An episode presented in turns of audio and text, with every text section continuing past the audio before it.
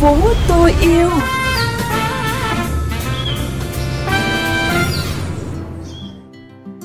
Thanh Thúy và Tuấn Triều xin gửi lời chào đến quý vị và các bạn đang cùng lắng nghe chương trình Thành phố tôi yêu trên kênh VOV Giao thông Mekong FM 90 MHz, phát định kỳ vào 7 giờ sáng thứ Năm và phát lại vào sáng thứ Sáu hàng tuần. Quý thính giả có thể đón nghe chương trình trên VOV Giao thông Mekong FM 90 MHz hoặc theo dõi qua livestream Mekong FM 90 MHz, nghe trực tuyến tại trang web www.vovgiaothong.vn, chọn kênh Mekong FM. Chuyện gì đang xảy ra?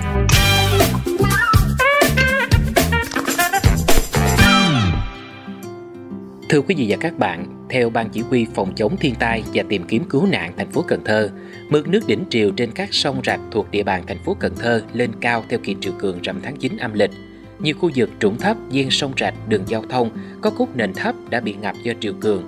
Dự báo đỉnh của đợt triều cường rằm tháng 9 xuất hiện trong các ngày 20 đến 22 tháng 10 nhằm ngày 15, 16, 17 tháng 9 âm lịch. Theo ông Phạm Tấn Đạo, Chi cục trưởng Chi cục Thủy lợi, Sở Nông nghiệp và Phát triển Nông thôn tỉnh Sóc Trăng, từ đầu năm đến nay, trên địa bàn tỉnh đã xảy ra 142 vụ sạt lở đê cồn, bờ sông, bờ kênh, bờ biển, lộ đan với tổng chiều dài hơn 52.000 m. Dòng lốc làm ảnh hưởng 241 căn nhà, 1 người chết và 2 người bị thương nhẹ. Mưa gió, dòng lốc làm đổ ngã gần 39 hecta cây ăn trái, 13 cây xanh, 10 hecta lúa. Ước tính tổng thiệt hại khoảng 339,81 tỷ đồng. Còn tại Cà Mau, từ đầu năm đến nay, thiên tai đã gây ra thiệt hại hơn 8,2 tỷ đồng. Thị trấn Cái Đôi Giàm, huyện Phú Tân là một trong những địa phương ven biển đang phải chịu tác động trực tiếp của bão, áp thấp nhiệt đới, triều cường, sạt lở mỗi khi vào mùa mưa bão. Dù đã chủ động nhiều giải pháp nhưng vẫn có hàng ngàn mét lộ giao thông, hàng trăm căn nhà và nhiều hecta rau màu, vuông tôm của người dân bị ngập. Không phải chuyện đâu xa. Thưa quý vị và các bạn, trong những tháng mùa khô, hạn mặn, nỗi lo của nhiều địa phương vùng đồng bằng sông Cửu Long là thiếu nguồn nước ngọt phục vụ cho việc sinh hoạt và sản xuất của người dân. Còn ở thời điểm hiện tại, khoảng thời gian gần cuối mùa mưa cũng là lúc nước lũ bắt đầu về với đồng bằng. Một nỗi lo khác là việc ô nhiễm nguồn nước sinh hoạt tại một số khu vực. Phóng sự sau đây sẽ đề cập rõ hơn về vấn đề này. Mời quý thính giả cùng theo dõi. Mặc dù năm nay lũ về ít, nhưng tại các tỉnh đầu nguồn như An Giang, Đồng Tháp, nước cũng đã bắt đầu tràn lên đồng, mang phù sa về cho miền Tây. Có một thực tế là nước lũ chảy qua nhiều khu vực, đổ vào kênh rạch, nên cuốn theo nhiều rác thải và tạp chất. Trong khi đó, những cơn mưa cũng rửa trôi không ít phân thuốc từ canh tác nông nghiệp. Với những hộ dân đã có nước máy sinh hoạt thì không phải lo, nhưng những hộ nào vẫn còn tắm giặt, sinh hoạt bằng nước ao thì lại là một vấn đề đáng bận tâm. Có làm cái đồ hứng nước mưa để có cái lù với thùng đồ chứa đó, còn tắm thì chúng mương tắm à. Cứ mương đó là có bắt cái cầu đó tắm đó vậy à. Nếu nó giặt đồ giặt với nước ao luôn không à. Mong bữa lắm, 16 rất mình ăn lại.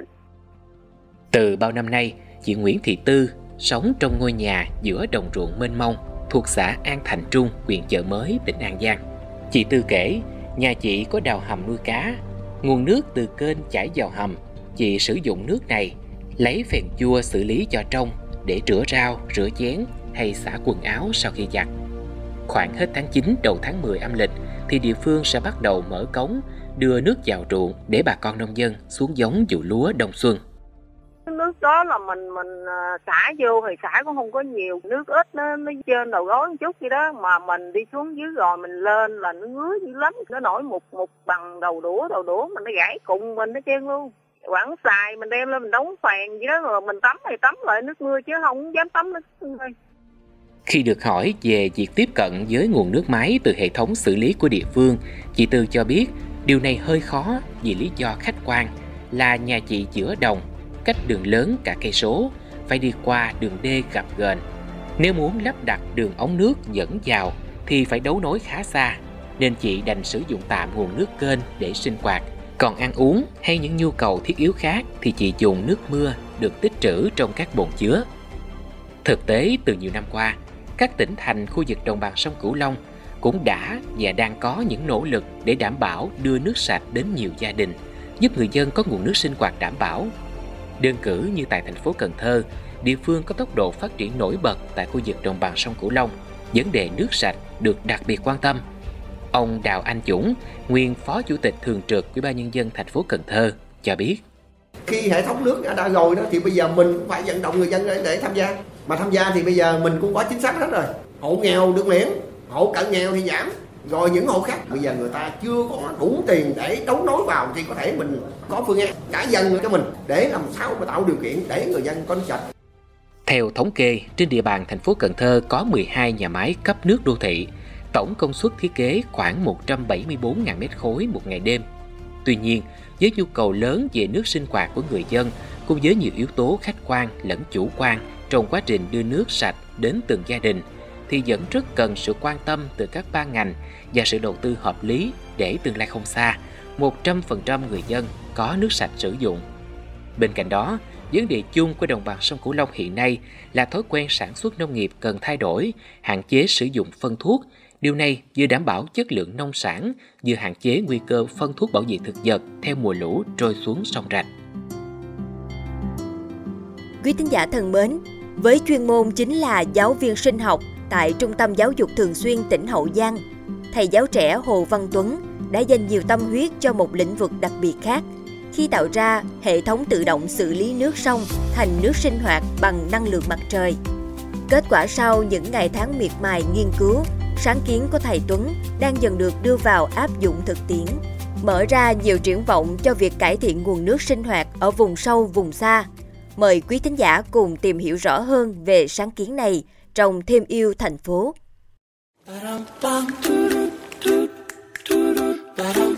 Thêm Yêu Thành Phố.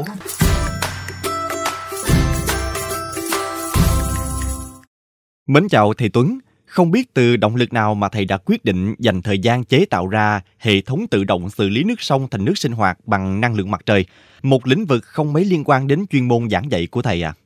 Dạ, thì em mới ra trường năm 2007, lần đầu tiên em đặt chân về Bình Đức Hậu Giang luôn. Thì được cơ quan cũng cái sắp xếp cái chỗ ở là cái nhà công vụ, nhưng mà cái khu vực mà cái nhà công vụ chưa có cái nước của cái nhà máy, chưa có cái nước sạch. Hàng ngày là em với mấy anh chị em khác cũng phải xách nước từ ngoài sông vào, rồi sau đó phải lóng phèn sử dụng. Thì cái quá trình đó thì nó không đảm bảo cái vệ sinh, nó cũng không sạch. Thứ nhất là nó mới dư cái lượng phèn, có lúc thì lắng dư lượng phèn nước rất là rít, có lúc thì lắng mình quậy cái lượng phèn ít quá thì nước nó không có được trong, và nó cũng làm trong nước thôi chứ không có khử khuẩn được. Cũng mấy năm trời, 3-4 năm trời thấy nước sạch đó nó không có, cho nên mới lên mạng nghiên cứu về cái công nghệ thông tin, nghiên cứu về các cái dung dịch cũng như các cái cách mà xử lý nước á. Rồi sau đó mới tự phát triển thành một cái máy tự động để có thể xử lý nước mà đảm bảo được xử lý vi sinh cũng như làm trong nước. Rồi từ đó là cái câu chuyện mà ra đời cái máy lọc nước sông.